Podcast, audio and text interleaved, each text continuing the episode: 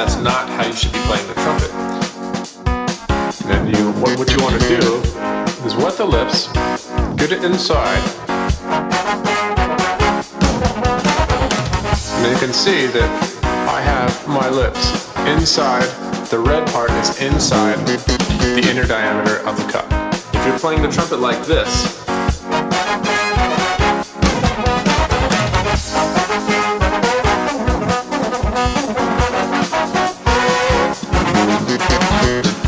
the aperture that we need when we're playing the trumpet.